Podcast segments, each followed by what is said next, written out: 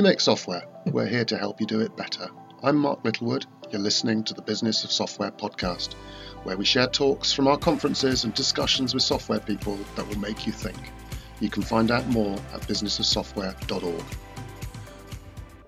In today's episode, you're going to listen to Jason Cohen, founder of a SmartBear and WP Engine, who's talking about overcoming founder doubt. This was an extraordinary, open, honest talk at Business of Software USA 2017. This is not a presentation, this is a sermon.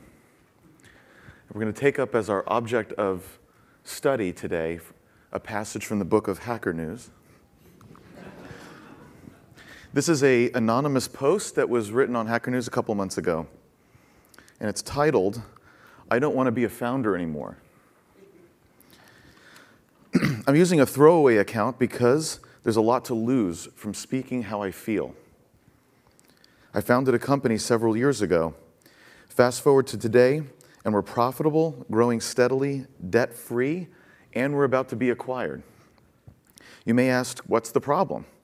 Well, the problem is that I'm supremely unhappy. Each morning, my first thought has been, what could today be like if I didn't work here? I drift off into exploring what it would be like to work at Walmart or the construction site outside. It seems so stress free. Then my phone starts to ring and I'm snapped back to reality. This morning I locked myself in the bathroom with the shower running because I don't want my wife to know and cried my eyes out. So, from my possibly skewed point of view, I have two options quit, which effectively kills any acquisition and the company as well or suck it up and work on the same thing for two to five more years. I've been mulling over a third option, which is to hire someone to do my day to day. But I don't know how to make it work. The product is too complicated for someone to come in and take over because it requires tons of domain knowledge. Additionally, the product isn't that interesting, it's just a glorified CRUD app, and it's been hard to retain developers. Is it common for a founder to go through this train of thought before an acquisition? Is there a trick to convince yourself that you want to keep doing this? Please tell me I'm missing something. Maybe I'm depressed and need drugs. Sound, signed, a founder in pain. So that's not good. And if you ask people in this room how many people feel like this or have felt like this, it would be a lot more than I think uh, you think. And there's a lot of people nodding their heads even now. So it's not that funny, actually. Let's answer his questions. Is it common? Yes, first of all, I experienced it myself when selling SmartBear, which I'll describe later, of course. Um, I've seen it with three other founders just this year contacted me just because, I don't know, they felt comfortable unloading, I guess. Um, at uh, Columbia Business School, in combination with Credit Suisse, they did a study. It was only 22 entrepreneurs, so this is not like statistics, but it is interesting. 22 entrepreneurs that all had sold their businesses for more than $100 million, so a good financial success by sort of any measure. Um, all but one experienced this sort of uh, depression after selling their business. wow. Here's another one you might know. This is Markus Persson. He uh, founded Minecraft. He sold it for hundreds of millions of dollars to Microsoft. So here's a guy who has everything, all the money uh, you could possibly want, especially in Sweden where no one has money. Um, but then again, no one's poor, so it's nice. Um, not good for entrepreneurs, though. Uh, it, but he made hundreds of millions of dollars. He made a product everyone loves, Minecraft, right? And he melted down, uh, this time in public on Twitter so I can show it. He alien, he's alienated from everybody he worked with and liked. He couldn't find people to relate to. He talked about just staring at his monitor, waiting for his friends to get off work. Someone said, Well, you shouldn't have sold the game. But he said, No, it's the best thing I ever did. There's probably a lot of story behind that, right? But no, even though he's in the state, it was still the right thing, according to him. So he was stuck, just like this guy in the article, just you know, different, maybe bigger stakes perhaps, but still stuck. It's really common. So it's not exceptional, and it's likely your future whether the company is small or large, whether it just dies of natural causes where you sell it or whatever. There's lots of outcomes. And yet, it seems like very often the outcome is sad. And why the hell are we doing all this anyway if it's going to not make us happy? That's kind of strange. This is hard. Why, why are we doing this? Now, of course, you might think this boo, boo hoo, you have $100 million. Deal with it, right? Uh, but I, I, think it's not boo hoo because it's, it's, uh, it's so common and likely. And so, is there a trick to not have this happen? Of course, there's no tricks. We knew that already, right? But there are ways to get around this. There are solutions. And it turns out the solutions, the, the things we can do about it, not only help avoid this fate, but also make the business stronger along the way, which I hope to demonstrate to you um, as I show you these things. And there's some questions he didn't ask that I think he should, like, uh, how did I get here? Because after all, he's stuck and unhappy, and we know that the person in, our object of study here is unhappy. Otherwise, the answer would be clear. Don't take the offer. Run the business that you're happy running. That's clearly not the case. But this didn't happen instantly. It wasn't like he was happy forever and then all of a sudden super unhappy. That's not true. It was probably a frog boiling in water, right? There's probably stuff all along the way that he could have noticed or done something about. Also, the company's clearly not healthy, right? Uh, he said that if he left, uh, it would die. Well, that's not very healthy already. So there's probably stuff that could have made the company stronger and that uh, and, that, and, and we should do that. Also, there's no way he did this on purpose. There's no way he set out to become in this state. And that means, and, and none of us do, right? And so that means we're all not purposely setting out to do this. It's an accident. So that means we have to be aware of something new and do something new to avoid this, right? So, what could he have done differently is maybe the better question, which we're going to ask. So, I'm going to make the following case that, uh, that the trick is to make emotionally difficult decisions all along the way that there's these things that we want to avoid and, and not face and not act on. And if we can identify them and do it along the way, and I'll be, of course, specific about what those things are, um, then maybe we can avoid some, of avoid some of these things. And that means you have to decide to face them. You have to, and you don't have a boss, probably, um, and that means no one's going to make you do anything. That's part of the problem, actually, because that means you do what you want a lot of the time instead of what you need to do. So that means you have to be your own boss uh, and, and hold yourself accountable. Um, and we can see that here. If he quits, he kills the company, that means it's brittle. Why, why might this be? Um, well, he says the product is too complex, so only he can do it. That sounds like a good reason. The product is complicated. We probably have things that we feel like only we can do. But if you think about it, aren't there probably 10,000 products in the world more complicated than this one guy's product that other developers work on? Is it really true it's too complex for anyone else to help? That's not the right, that's not the real reason. It's a good reason, it's not the real reason. Who knows what the real reason is? Maybe he likes the fact that he's so powerful or that he's the smartest one in the room. Uh, maybe it's an excuse for not being able to find good talent that can work on stuff. We don't know. But that's not the reason. The product being complex is not the reason. He also says the product is boring. It's just a CRUD app. So it's the most complex, too complex for anyone to work on, and it's just a CRUD app. Okay, gotcha. So you can see this is not, it sounds like a good reason it's not. He says it's just a CRUD app, so it's hard to retain developers because it's so boring. But there's a lot of boring products that, again, million of developers work on. So that's not the right reason. That's not the real reason. The key thing to keep take away from that is it's been hard to retain developers. That's the crux. Why is that? Why has it been hard for him? Well, we don't know him, so we can't, or her, I should say, actually. Um, so I, so it's, it's, we can't say. Um, but there's probably something real going on there that's, that this person doesn't want to face. So let's, uh, let's see for ourselves here. Um, show of hands, who's ever taken too long to fire somebody? right. Probably anyone with an employee. right. Okay. It's funny because it's true. All right. Now raise your hand if you've ever fired anyone too soon. Nobody. Interesting. One? Okay, one. Great. So, this is interesting. A consistent, predictable failure of judgment, which is what it is. Did you not know that you needed to fire this person? I mean, the very fact that you said it took me too long means you knew you should have done it already and didn't. You say you put the company first? No, you didn't. You say you put your teams first. No, you didn't. It's better for the team if this person's not there, obviously. Right? Good reasons are things like, oh, it'll be, it's better to have someone than not, but we all know that's not really true. Another good reason is, oh, my, my team would have a, a, bigger burden if that person left, especially if they're a key employee, whatever that means. Isn't a key employee a failure of management? If there's someone so important that if they say get hit by a bus, much less get fired, that, uh, that the company can't continue? Isn't that a failure of organizational management? Do you want to face that? Um, no, the thing is just simply that you don't want to do it because you're scared, because the conversation is going to be hard, and the person might cry, and you might cry, and they may not understand, and they may pitch a fit, and somebody else in the office may not understand, and they might cry, and they may pitch a fit, and someone may leave, and you may have to take out a restraining order. I've had to do that. That's, that's legitimately scary. Like, it's okay to be scary, scared of that. That is scary. that's, that makes sense.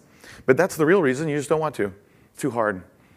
Emotionally difficult choices that you have to face. Simple example that we've all, all of us have faced. So here's the way I think about this. There's things you want to do and things you don't want to do, things the business needs you to do, things the business does not need you to do. The business, I'm treating it like an object. I don't know if that's a good idea. Things that need to be done. And of course, what you normally do is the stuff you want to do because you don't have a boss, because you're a founder. That's why you did this in the first place, because you don't like authority. Fine. Um, or sermons. Sorry. Uh, right? That's, that's, uh, that's what you do, that stuff. And of course, the stuff on the right column is what you ought to be doing, and you know that. Right? And so this, is, this tends to be what you run away to because you know how to do it. It's, it's easy. It's, it's probably valuable a little bit. It's not really that important, but it's, it's somewhat valuable. It's easy to justify instead of dealing with the things that need to be done that you don't want to. So the question is, how do you know when you're in this box, right? what, what is the signal that this is happening, that uh, something does in fact need to be done, that that is in fact the case, um, and you're avoiding it? How do you know that? So the way I know it is because I can't stop thinking about it. It's very simple. I'm thinking about it at 2 a.m. I think about it constantly. It won't go away. The fact that it won't go away is an indicator it's probably something I have to do. Because if it wasn't that important, I just wouldn't think about it. That's the case. Um, so I think uh, when something is difficult, that's when you wrestle with it. When something's emotionally difficult, that's when you wrestle with it. If it, so, so, so therefore, when there's a decision that's emotionally tough and you can't figure out what the right answer is, then it means the harder choice is the answer. It means the harder choice is the answer because that's the one you don't want to do. Otherwise, you would have done it already. That's, that's the signal you're there. So, what does this look like when you address it correctly? How do you address tough choices correctly? What are the things that you do to do it? So, uh, I'll tell you a story of, of, actually the first time that I, I had to fire somebody. Um, so, I took two years to let somebody go that, uh, that should have been, right?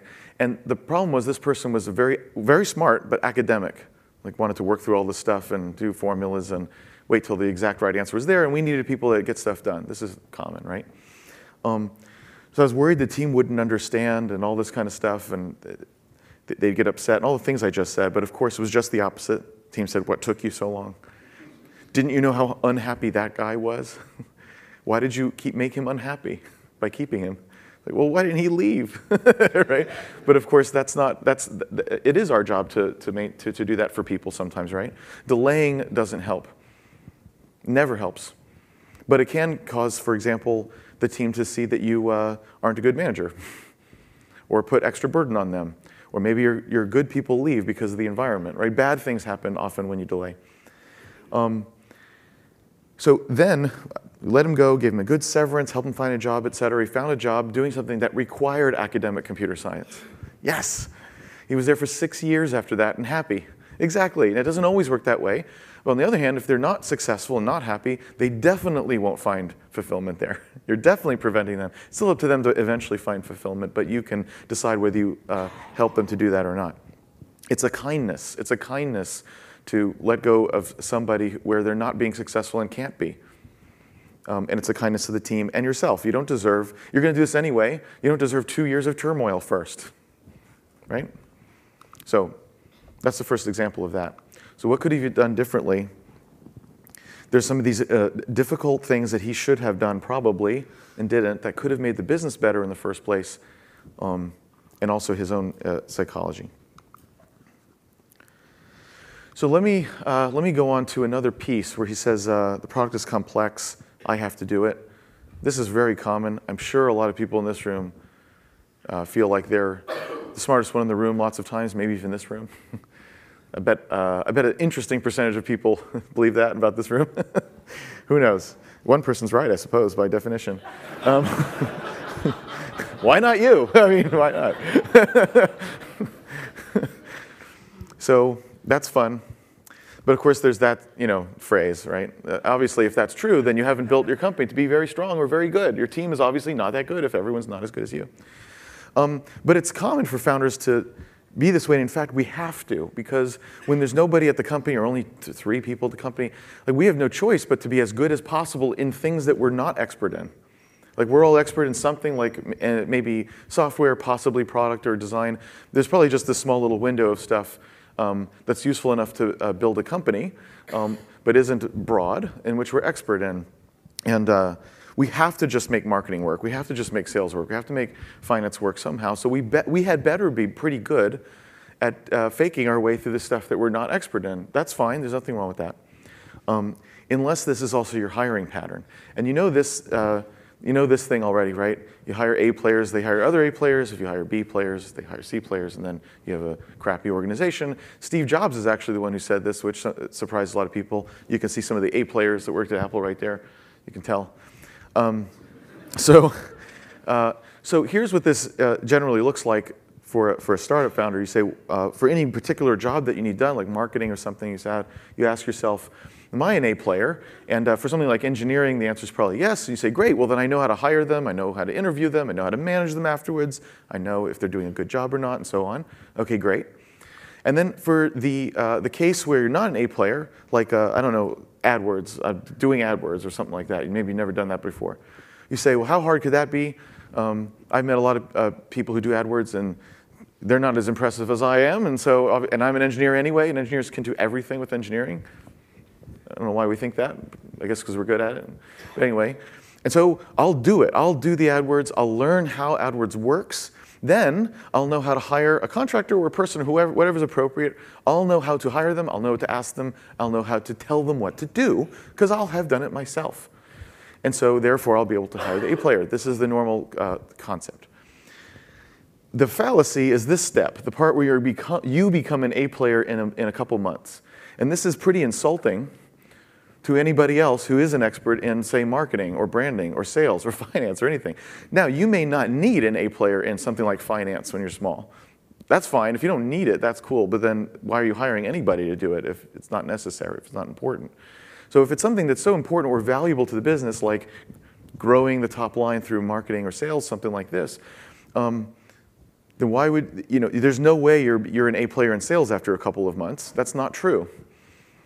But since you think it's true, you think you're hiring an A player, but of course that's clearly not. You are a C player. That's what it means to, to just dip your toe into something, even if you're really smart. And then you hire other people who are only as good as your dumbass, who only has two months of experience in the thing. Um, and so that's bad. And so then you end up building this uh, organization where maybe in one area, your area of strength, you probably are strong, I believe that, and then these other areas you're not. And so actually, this isn't the organization you build. You usually build this kind of organization because you understand this. And then you, again, you bring this mentality of like, oh, everything can be solved with code and algorithms and machine learning is next and that'll take all the jobs. So I might as well start or whatever. Um, that's fine. It just ends up companies that have pretty good products actually, um, and not a lot of growth and bad in other ways. And um, again, it's it's it's not only is it insulting to other people, and, and, I mean, that's, it's not our job to insult or not insult people, I suppose, but the business is not getting the benefit of someone who's really good at these things. And you probably need to be really good at some of these things. So the business suffers when you do this. And also, Steve Jobs didn't do that. This is what he said. He said, you don't, We don't hire smart people and tell them what to do, which is the pattern we just said. We hire smart people, they can tell us what to do. And you may think, well, that doesn't sound much like Steve Jobs because he was the one that told everyone what to do all the time, wasn't he? Except, no, he wasn't. Like, Steve Jobs was the guy who hired Jony Ive, who's probably the best industrial designer ever. And Jony Ive is the designer. And Steve Jobs worked with him, but he's the designer, right? And he hired uh, Tim Cook, who's probably one of the best COOs alive, right? And then he worked with them. Now, did, did Jobs hold everyone to an incredibly, ridiculously high standard? Yes. But that's different. That's being an editor, not a writer. It's being an editor. To get the best people you can, even people hopefully even better than you. And then be an editor. Yes, hold them to high standards, but get people that can do their, their jobs better than you can do their jobs so that rather than telling them what to do, you're holding them to a high standard. Like jobs, even crazy jobs. I know it's bad to use examples like Apple and Jobs because they're one of a kind, but nevertheless.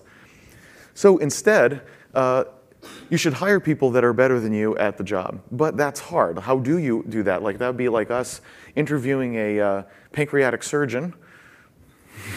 I'm not sure what to ask. Like, you, point to your pancreas. sure. Uh, so Right. So how do you do this? And it's just like any. It's just like people who are not at this conference wondering how they're going to hire their first developer. Yeah, good question, right? Because they'll just talk, you know, say all kinds of acronyms and things, and who knows. So it's a good question. So let me explain how to do this because it's so important. So two things. First of all, you should walk away from your interview with this person feeling like you are now uncomfortable with, with the amount of ignorance you had before on this topic. It should make you feel insecure about what you thought you knew on the topic of, say, marketing. And in a good way, like, oh my God, I have to take like half the things this person just said and do them whether we hire them or not. Like, oh, oh my God, this is incredible. Like, that should be the feeling. It doesn't prove they're right. Maybe they're a good salesperson. That's possible, but it's part of the part of what you need to see. That kind of incredibleness. Uh, Mark Zuckerberg, again, another person that you think of as being very controlling and opinionated. Um, said that uh, he hires people who, um, who he himself would work for if the circumstances were slightly different. And it's hard to imagine someone like a Zuckerberg working for anybody, right? But nevertheless, that's exactly how he thinks about it. That's what he says. Would you work for this person? Are you that excited about it? Um, if the circumstances were different, obviously don't do that.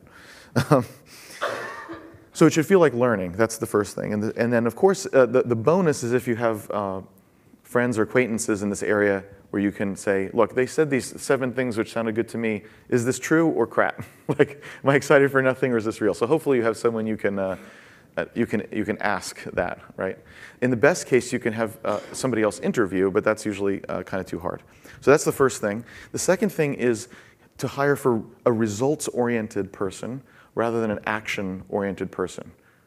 Let me explain what I mean. Let's say it's um, event planning an action-oriented event planner goes like that. When you ask them a question like, uh, uh, tell me about a great event that you put on recently. The action-oriented events planner says, uh, oh yeah, we had this venue, it was really nice, we had these curtains and it was not backlit, uh, the food was really good, people said they had a great time, um, people stayed late, so I'm pretty sure that they were happy about it. It was a really great event.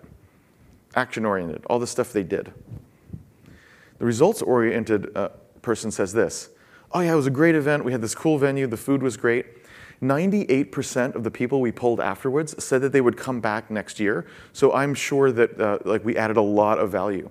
Also, we put um, uh, uh, 15 leads into the sales pipeline, and four of them closed. So we're pretty happy with it. Results oriented. what was the purpose of the event, and did it do it? Not what the food was. Now, of course, you want people who care about their craft and want to talk about the details of the food. Like, that's, that's okay, right? It, caring about it, being proud of that, that's good. But ultimately, the question is what is the results? And if you hire people who already think about results, then you already know how to manage them because that is how you're going to manage them. You're not going to tell them what to do with the food. You're not going to tell them how to pick a venue. That's the whole point is, is for them to do their job. What you're going to do is hold them accountable to produce whatever results you agreed were the purpose of this event in the first place to create sales leads or brand or I don't know, whatever the reason, right?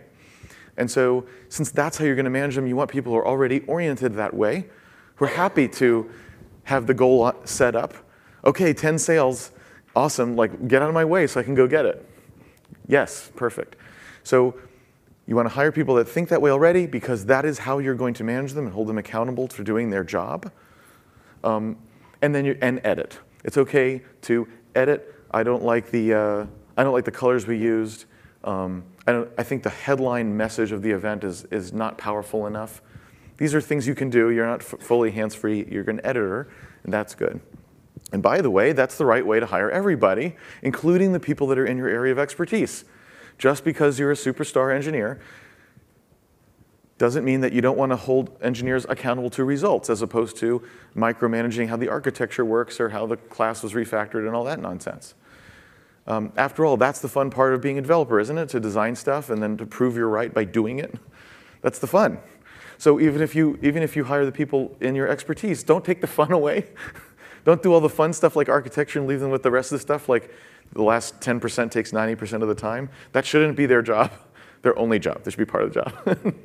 they, should be, they should be able to do both the first 90% that's fun and the last 10% that's not fun. That should be their job. Don't take that from them. This is tough to admit. I don't know as much. I can't learn that as quickly. I need other people who are better. I'm, gonna, I'm going to surround myself with people that are better at their various disciplines than I am. What kind of a weird situation is that? But that's what the best CEOs do, is they have surrounded themselves with the very best. Of course, how else would you up-level the, the capabilities of the business except to hire people that are better than you always? How, what, is there any other way to up-level the power of the business? But it requires you to have that, um, not egoless, it's not egoless. You're the CEO or the founder or the executive, the leader, et cetera. It's not egoless. You're still that person. But it's your job to build up this team around you that is that good. And that is exactly not obviously what this person did, right? Exactly not. Um, and it would have solved some of these things probably. Again, we don't know the person, but probably would. Again, then what would the emotional state be if that were true? If you were surrounded by people who were better than you, better at writing code, at design, at marketing, better than you, how would that make you feel in terms of stress? Or, I mean, it, the whole company's still on your shoulders. That never goes away, right? We know that. But still, there's a difference between there's all these folks and I have to tell them what to do, and there's all these folks and they are making the company better. And all I have to do is keep, keep the bar as high as possible in a positive way. That's a much different kind of stress. And it's obviously a much stronger business as well, both. Okay. so we've gotten a couple of techniques, but I want to spend um, half the time talking about the end, this acquisition thing, and the fact that, it, that so often all this stuff ends in something negative, because that's a, that's a pretty brutal reality, uh, which maybe some of these things help that I've just said, hopefully, but it's not, it can't be the full story. There's, there's, uh, there's something else uh, going on here. So I want to talk about this so called success. Um, so he says there's uh, two options, then he lists three options. There's really four options because he, it should have been an option, but obviously he doesn't want to. So uh, he has no options, in other words, um, uh, which, is, which is scary.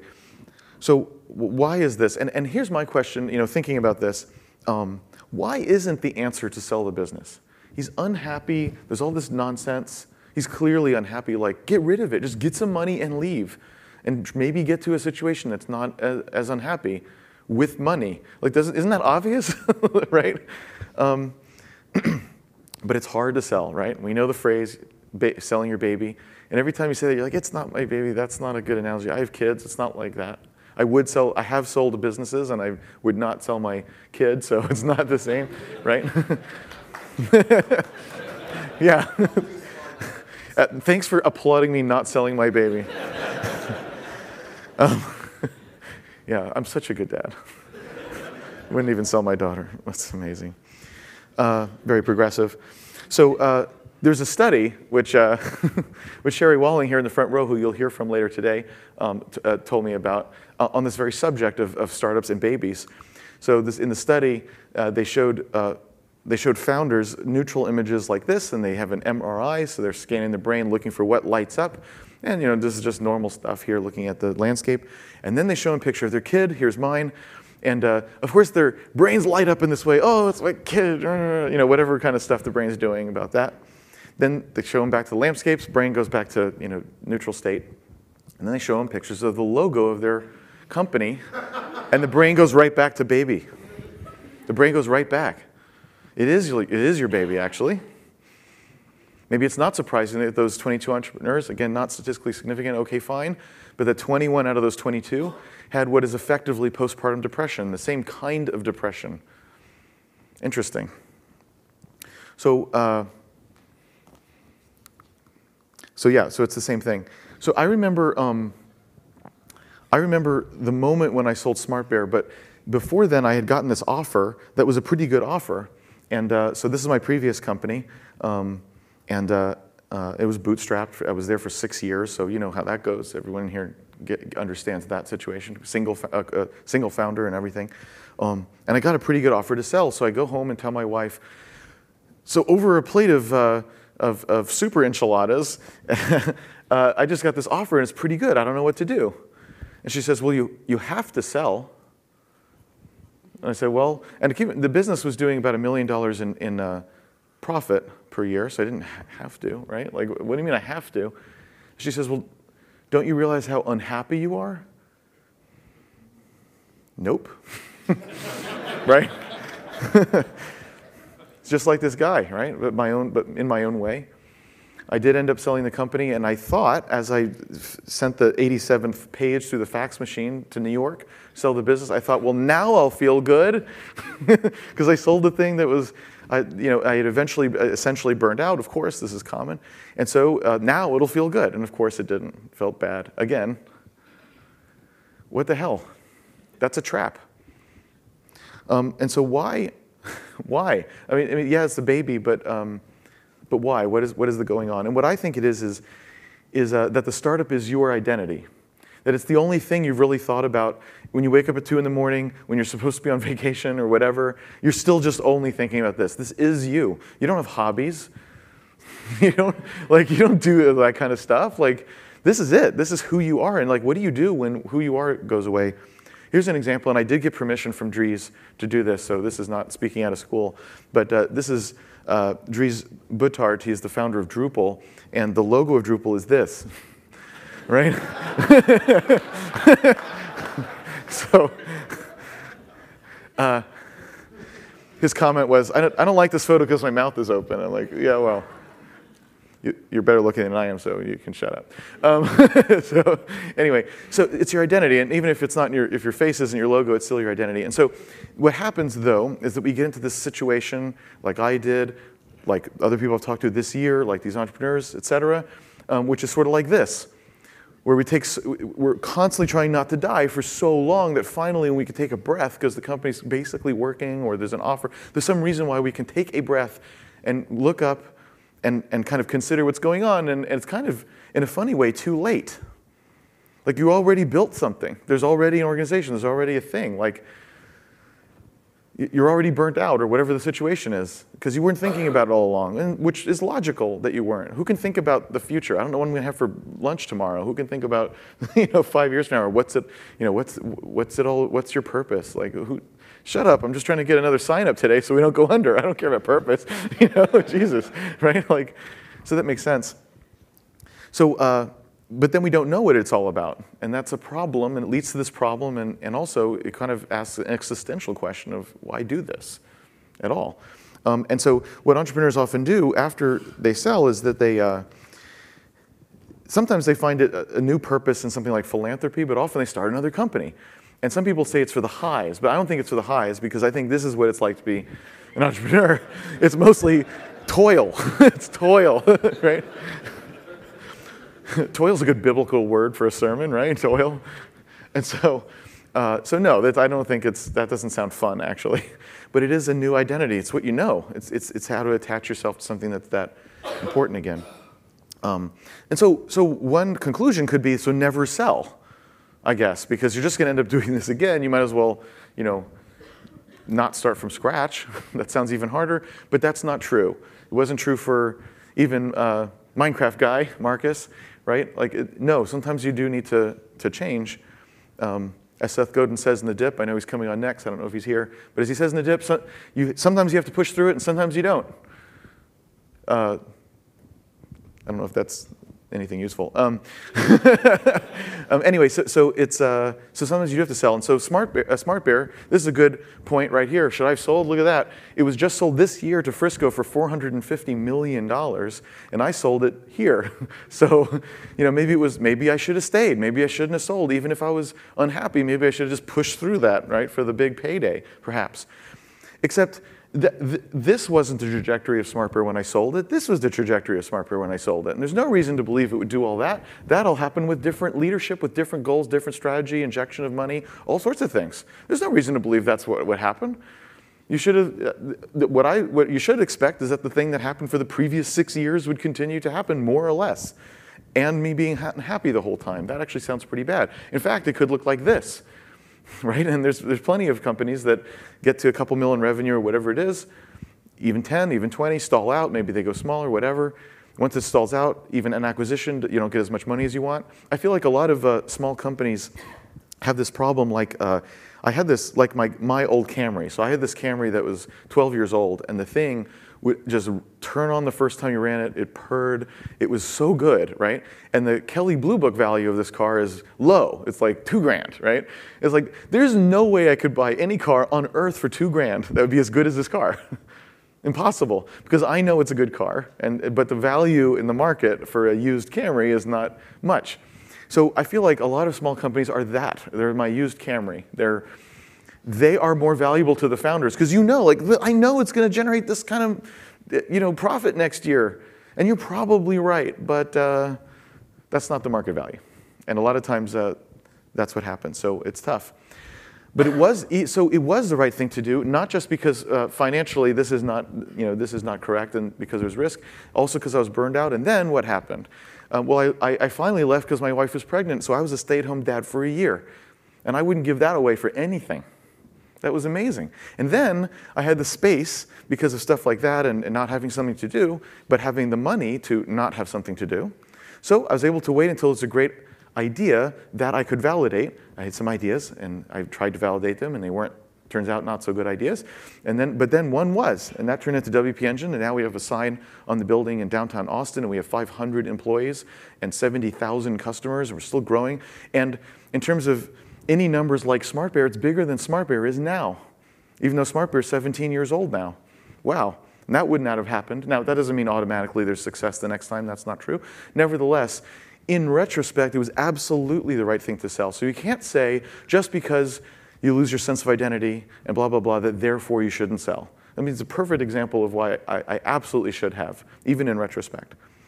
The issue here is that change often sucks, even for us who like change. We like a dynamic environment. We like saying things like, uh, I like startups because every day is different. That's the kind of stuff we say. But it's hard. Um, it, it, and, and, ultimately, especially in these difficult things, it, uh, cases, it's hard. Um, so the company could grow, and now your job is to manage managers, and you don't want to do that. You want to go back to coding. That kind of change is bad. Or you say, okay, I will go back to coding and I'll go hire someone to run the company. But then you give up control. And what if that person messes up? And the whole point, the whole reason you did this in the first place is probably because you want control over something, even though we all know the last thing a startup is is something you have control over. I mean, that, you do not control anything, really. Um, it's a bad thing for that. Um, or you don't sell and the company fails, or you uh, you do sell and you're unhappy, like that, it's like all these changes feel bad, but they're coming. It's just it's something's going to come. So what can we do with that uh, with that fact? And so what we do with that fact is understand that each of these things that happen are are the are the point.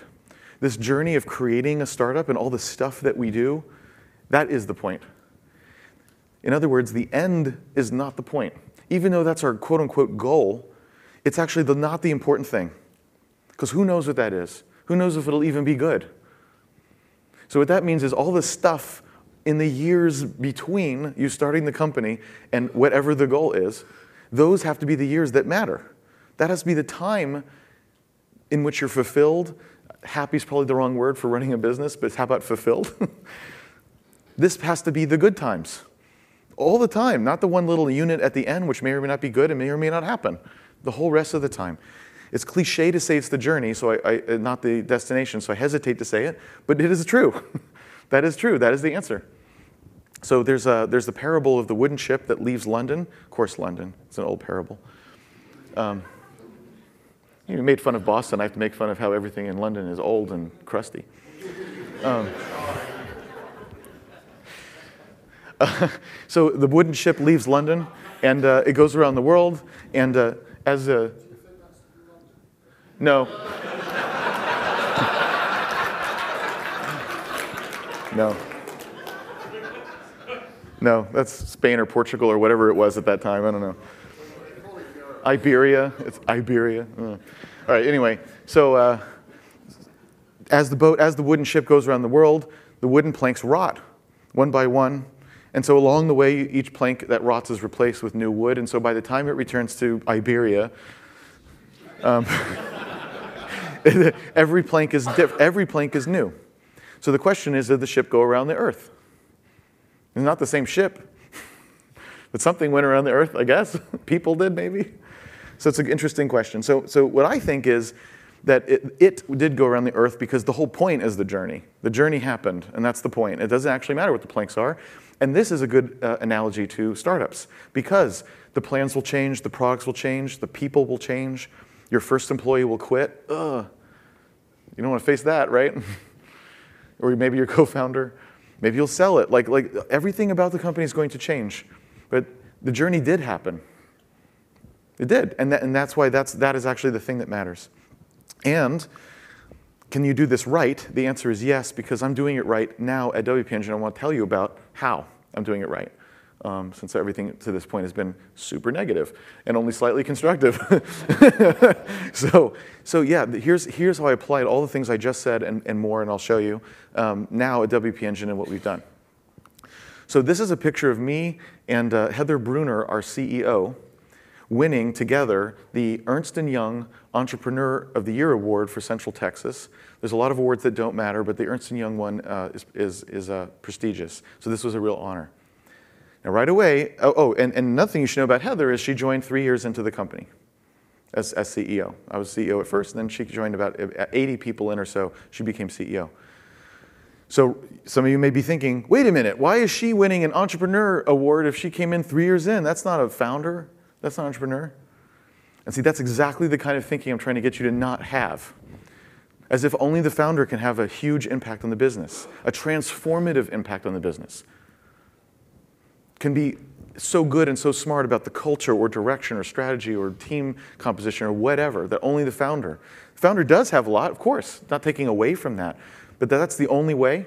Now, it it's probably not true that 30 people at the company have that kind of uh, power. That's true. But to say no one can is self fulfilling. Okay, then no one will. And that's weak. That makes a weak business, and it's harder for you because that means it's all on you, I guess, because you're the only one good enough to try to do anything about this stuff. So uh, there were kind of two pieces of making this decision of not being the CEO anymore and having Heather be. And by the way, tremendously successful in, uh, in retrospect. It's now been four years since then, so it's easy to tell you what happened in retrospect. All those great numbers I just told you about how successful we are, yeah, that was Heather. You know that curve? That's kind of what the WP Engine curve looked like too. Because Heather hired and managed the whole executive team, and I could go on and on about all the things, right? So there were two pieces. One was the intellectual decision, is this the right thing to do? Which I want to give you that framework. It's a good framework for a variety of things, not just this one topic of should you be CEO. And by the way, I'm not trying to say you shouldn't be the CEO. It's just a good question. And there's other sort of similar kinds of questions. So I'm going to give you a framework that uh, uh, for making those kinds of uh, decisions that sort of summarizes all this. There's also the emotional decision, of course. How did I get through the difficult emotional decision? And the fact that I was wrestling with it indicates that probably this is the right move. But how do you get over that as, as a founder? So what happened was I was, uh, I was at this bar called Wink in Austin. It's a wine bar. And uh, so I had this conversation with um, a, uh, uh, uh, I guess you could say an advisor. And he says, uh, and, and he's, he's been the CEO of companies, including public companies. He's gone through a lot of stuff. And he says, I, know what you're, I know what you're thinking. I said, what? He goes, you want the credit. I said, what do you mean? he goes, Well, you know, it, if you ever ring the bell on the NASDAQ someday, like, you want the credit. And I said, Well, you know, it's not like uh, I would think I did it all. like, not that kind of credit, but just there's some kind of, it's your company and it was successful kind of a thing. And I said, Yeah, you're right. That's true. Like it's, it's, it's a shallow thing, maybe, but maybe not. Maybe you, get, maybe you should, maybe it's okay to be proud of something like that and want the credit. So he goes, uh, Well, you're the founder, you're always going to get the credit. And that was it. That's all I needed to hear. I, I know that sounds so trite and, and uh, tautological, but I needed to hear that, so maybe, maybe it's useful for you to hear that same thing just like it was for me. But you're going to get the credit anyway. It's going to happen. Like set, you can just set that aside because you get it. You get all the good, the good stuff. In fact, if anything's hard and tough, Heather's the primary responsible party now. And if everything goes really well, I get to walk around at conferences like this and say, yeah, my company's got a lot of employees and stuff, right? get the credit. Um, so that doesn't mean you have to do it. It just, uh, you know, sometimes it's simple to put your ego aside a little and still have it. Still get your ego. I still get it. It's, it's good. So the way I would summarize now the intellectual decision is was this the right choice, as well as summarizing actually everything we talked about just now into kind of one final framework that you can use to make decisions like these um, is the following. And you've seen probably this framework before, I'm guessing, but you probably saw it in a blog post and you said, oh, that kind of makes sense, and then you forgot. So hopefully now it's one that you can actually use because now there's meat on it and you can say, I'm actually going to make decisions with this. So, what does it mean to be fulfilled? Got to have joy, got to like what you're doing, and, if, and of course, there's stuff you're good at, and there's an intersection. Boring, right? And so the stuff in here, the stuff you're not good at but you like, well, it's entertainment, or it's if it's if it's sort of professional, then maybe it's learning. That's what it means to like getting into something, but you're not good at it yet. Is that you're learning? Okay, fine, that's fine. And this is toil you don't like it, but you're good at it, so you do it, like the books in your business or whatever, right? Like it's, it's, just, it's just there. It's okay, you have to do toil sometimes. But this is where you want to be, of course, and this is ideal. And for a lot of engineers, this means when you get lost in code for 10 hours and you forget to pee and eat, and uh, you're like, uh, right? Or when you do it all day, and uh, then you go home and you just open the laptop and keep doing it. Re- recently, uh, Ben Horowitz said, uh, in response to the question, why do salespeople get commission? Why can't they just work really hard like engineers? And he says, well, when an engineer works all day and goes home, he turns on the laptop then and, and uh, works on code some more because you love it. When an, exe- when a, when a, uh, an executive enterprise saleswoman goes home, she does not then do enterprise sales on the side. it's toil. it sucks. So we have to pay her for that, right? So uh, anyway, so you want to be in this, and of course we do as engineers, so that's lucky for us. Now, that's not insightful. This is the part that kind of brings everything together. What does the company need you to do? Or what needs somebody to do, for that matter? And this is where we can, this is where I made the decision intellectually about uh, bringing on another CEO. Because when you ask, like, what is it that the CEO needs to do of a company with 80, 100, or even 1,000 people, there's all kinds of bullet points like hiring and managing that executive team that we just talked about of people who are all better than that to run global sales to do global brand marketing, to consistently bring in more revenue every month than the one before, a 24 7, extremely high uh, performing uh, support team with hundreds of people. I mean, there's just uh, the kind of finances that a company that's more like 100 million revenue needs uh, in governance and controls, God knows what. These are the kinds of things. Managing a, a real board of directors, I mean, there's all kinds of things that, uh, that it means to be a CEO of a certain size and, and above, at least for us. Um, and when I kind of thought, like, well, am I good at that stuff? Um, with, with only one or two exceptions out of maybe a dozen, the answer is no. And do I want to? Does it sound like fun? And again, with one or two exceptions, the answer was no. So that's a good way to burn out. It needs to be done, though. The company needs it to be successful. So this is part of how I made the decision. And so just to sort of wrap it up with the rest of the stuff we just said, this part where it's fun and you're good at it, but we don't need to do it, that's what that, that was on that other framework. This is doing the feature that we don't really need to do. And this is the trap where uh, you're doing the AdWords because it'd be fun to learn it, and the company doesn't need it. But what the company really needs is for AdWords that work. Or maybe it's not even AdWords. You need someone who's a little bit more broad than I'm going to do AdWords. Someone whose charter is to double sales. Figure it out. That's going to take a special person. They may even need money. Right. But doubling sales actually changes the business, and mucking about with AdWords probably doesn't. Right? And then there's the burnout, which is but probably where our, the, our object of study is. Where the, our object of study probably is doing things business needs, like writing software and doing sales and stuff like that, probably because it's a company and it's going. So, and no one will work for. he can't retain anybody. So I guess he's doing the work that needs to be done, but he's burned out because he doesn't like it. I was doing that at SmartBear too. I, I could have hired either a Heather or just somebody else at SmartBear too, but I, you know, it was too late for me then. So obviously the whole point is you can be here. That's ideal. You can't be here all the time. But what you can do is set as a goal that you and everyone in your business that you hire or have should be there as much as possible because that's where they're going to be most productive as well as happy, which is what everyone deserves and what's going to be most efficient and effective for the business too. It's both. And so when you do that and you realize that uh, it's not about you, it's about everybody, it's about us. Um, you realize that you're not an emperor. Emperor is the wrong, uh, the wrong sense. Shepherd is a better sense than emperor. and uh, there's employees and partners and customers. There's uh, maybe investors, depending. There's different people in which you're a shepherd rather than an emperor, and, and, uh, and that you should be not the center of the universe, but a force in the universe. Maybe even a primary, the primary force in the universe, but a force, not, uh, not an emperor. And there's a great uh, passage that describes exactly this, which was written 2,500 years ago, in, in case you thought anything was new, or that human beings weren't like this forever and needed advice like this forever. Um, so this is from the Tao Te Ching. And uh, let me just read the 17th chapter here, because again, it's a sermon, so I got to read a chapter of something, right? the best leaders, people do not know they have them. The lesser leaders are loved and praised. Even lesser are feared, the least are despised. Those leaders who show no trust will not be trusted. Those leaders who are quiet, their words are valued. With the best leaders, when the people's task is completed, they will say, We did it ourselves. So be a shepherd, not an emperor. Hire the right people and let them do it themselves. Let them do amazing work and let them be proud of it. Right? Be an editor, not a tyrant. Be a shepherd, not an emperor. Do the hard things that are also the right things. Set your ego aside because you're still going to get all the credit. Thank you.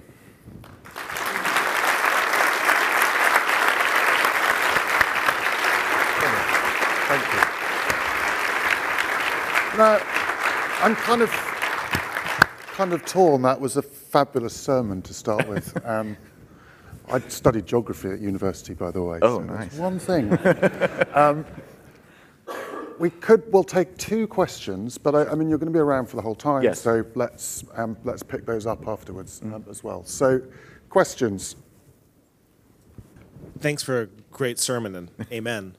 Um, when, when you started the talk, the founder in pain, he talked about one of his options being his life being held for two to five years because the expectation that after acquisition, he'd have to go work for the company that was acquiring him. Now, I appreciate that sounds like that wasn't exactly your experience, but I imagine you have some experience with that. Could, could you speak to what that experience is like and how we should be thinking about it? Because it seems like a big consideration when thinking about potentially selling. It is a big consideration. So one fallacy people have about selling is they're fixated on the price tag, the, the valuation, and not on the terms. And the same valuation at three years stick around and one year stick around, that's, that's a very different proposition because your time's more valuable than that, right? Um, so, so this is one of the terms. And terms are always negotiable. So uh, at um, so it, it's very common for founders to want to leave or other uh, executives or people, especially in certain areas like, like finance, where the finance is probably rolled up and so forth.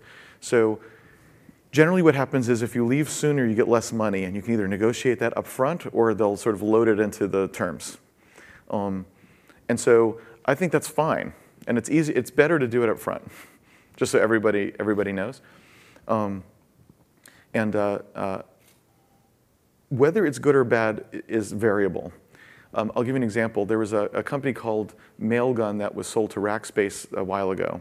And one of the founders quit on the day that he could quit and have all of his compensation. The other one stuck around for another five years at Rackspace, the company that bought them. Um, and the employees almost all stayed for years.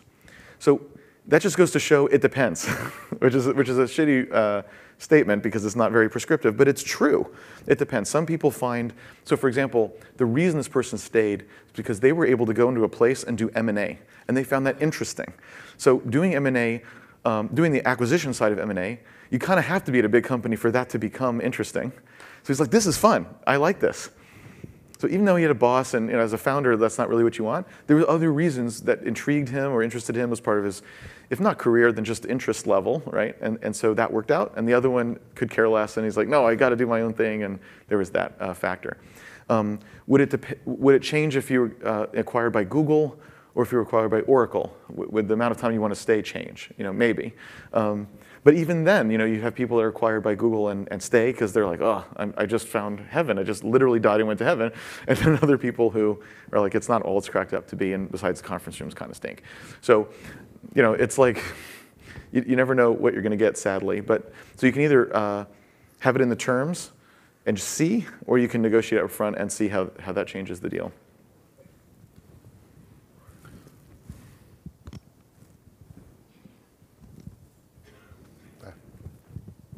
Jason, how do you balance that Venn diagram where there's joy and need, and someone wants to learn how to do something they're not yet good at something? So even the M and A thing, they didn't have the skill going into that, yet they were presumably were good at the end. How do you balance that specifically yourself at WP Engine, putting people into jobs where they're going to learn how to do something well? So first, uh, what first the context if it's a startup with two people, we don't have time for people to, uh, to just figure things out. Like if, if we need a whole person to do marketing, we need them to be successful. we don't have time for them to muck about for a year. Like, do it. And if you can't do it, we need someone who can do it. We don't have this kind of money or time to spend. At a larger organization like WP Engine, we a lot of times have people where they start, what we always say is you start in your area of strength. You start where you are skilled and that's your primary job. Then there's some area that you're growing into, and we're doing that too. So there we expect you to be failing and doing less, less than good work because that's what you're doing is growing in that way. But you also have a basis of, of, of ability that we also need, and that's just what you're doing. Also, if we have a team of say 10 uh, engineers, some can be junior. There's room, there's space, we can mentor, and you know it's okay. If there's only two engineers in the whole company, one of them cannot be a junior right? So I think the context matters of what can you literally invest in. That's what the company's doing is investing in people. So of course it's great. We do it a lot. We even have a 10-person learning and development team inside the company to teach people how to become better. So we really, really believe in investing in people and growing them and, and, and doing that learning. But of course we didn't have that early, right? That was, at, that was only when we had some, some kind of scale. So, uh, so I think early on you can't be generous like that yet because because there's no spare time, there's no spare dollars. Quick one, Paul. Finally. Okay, Jason, hi. Um, it, at the end of uh, SmartBear, it was your wife who had that difficult conversation with you yeah. and said you're unhappy, and that was clearly a shock to you uh, at the time. Yeah. What strategies have you learned since then um, with this new venture that you've been on, internal and externally, for monitoring your state? Ask his wife more often. yeah, keep asking. him.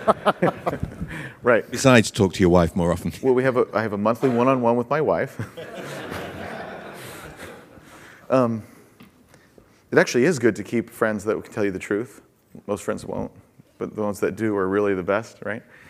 Um, I have found that Heather can be that person.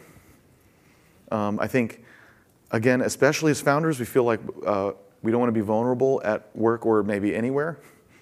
Um, and it is true that like if I walked up to someone in uh, who, who uh, I, you know, employee number 462, and I don't, I don't remember their last name in support, and I was just like, let me tell you something, I'm about to have a nervous breakdown. Like that would freak them out, right? So there's a, there's a time and a place, right? It's a time and a place. Um, what I like to say is a founder has an invisible hammer. Everything you say or even do, if you, just, if you kind of walk in, you're like, that has a huge effect on the room. It can have an effect if anybody does that, right? But if you do it, everyone's like, what's wrong? Do you think our, we're going to miss our numbers next month? Like, are we okay? And they start interpreting things differently. Uh, you know, that, that person's project stopped. Do you think like, we're, you know, and like all this, all this stuff starts going just because you were in a hump one day. It's kind of frightening, and uh, you're always on, and you've got this hammer. Or if you ask a, a, a legitimately uh, curious question, how's it going with that project? I heard you're working on this thing. It's really interesting. You're trying to show interest. Oh my God, why has the founder asked me this? Um, oh, it's great. And then they like do something differently. Um, they reprioritize their work to do the thing because they think it matters. And their manager, this is all stuff that happened to me, their manager comes back around to you and says, Why did you tell him to work on that and not the other thing? I did it. I was asking. Go, oh my God, right? you have a hammer. You have a hammer. And it, it's really difficult, actually. Um, and so, who can you ask? So, so you can think like, you can't just be vulnerable all the time like because of the hammer. That doesn't work. But there's got to be a few people where you can. And so maybe as friends, it's nice to have one or two people in the company inside the company because then they know what's going on. They can they can they have more direct context to talk about stuff. Um, and look, life does this. Sometimes you are here. Maybe that's okay. Maybe you just have to be here for a little bit. And what does that mean? So, for example, um, um, there's been times where I've had zero direct reports.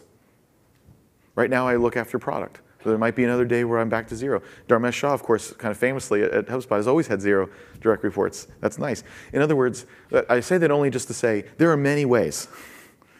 It has to make sense for the company. We can't just say, "Oh, you're the founder, so we're going to put you over here," and somehow, like, you know, it can't it can't not make sense. It has to be where anyone in the company looks at it and asks, "Why is that happening?" And someone says, "Oh," and in one or two sentences says it, and they're like, "Well, that makes perfect sense." So, like for me, not having any reports, why does that make sense?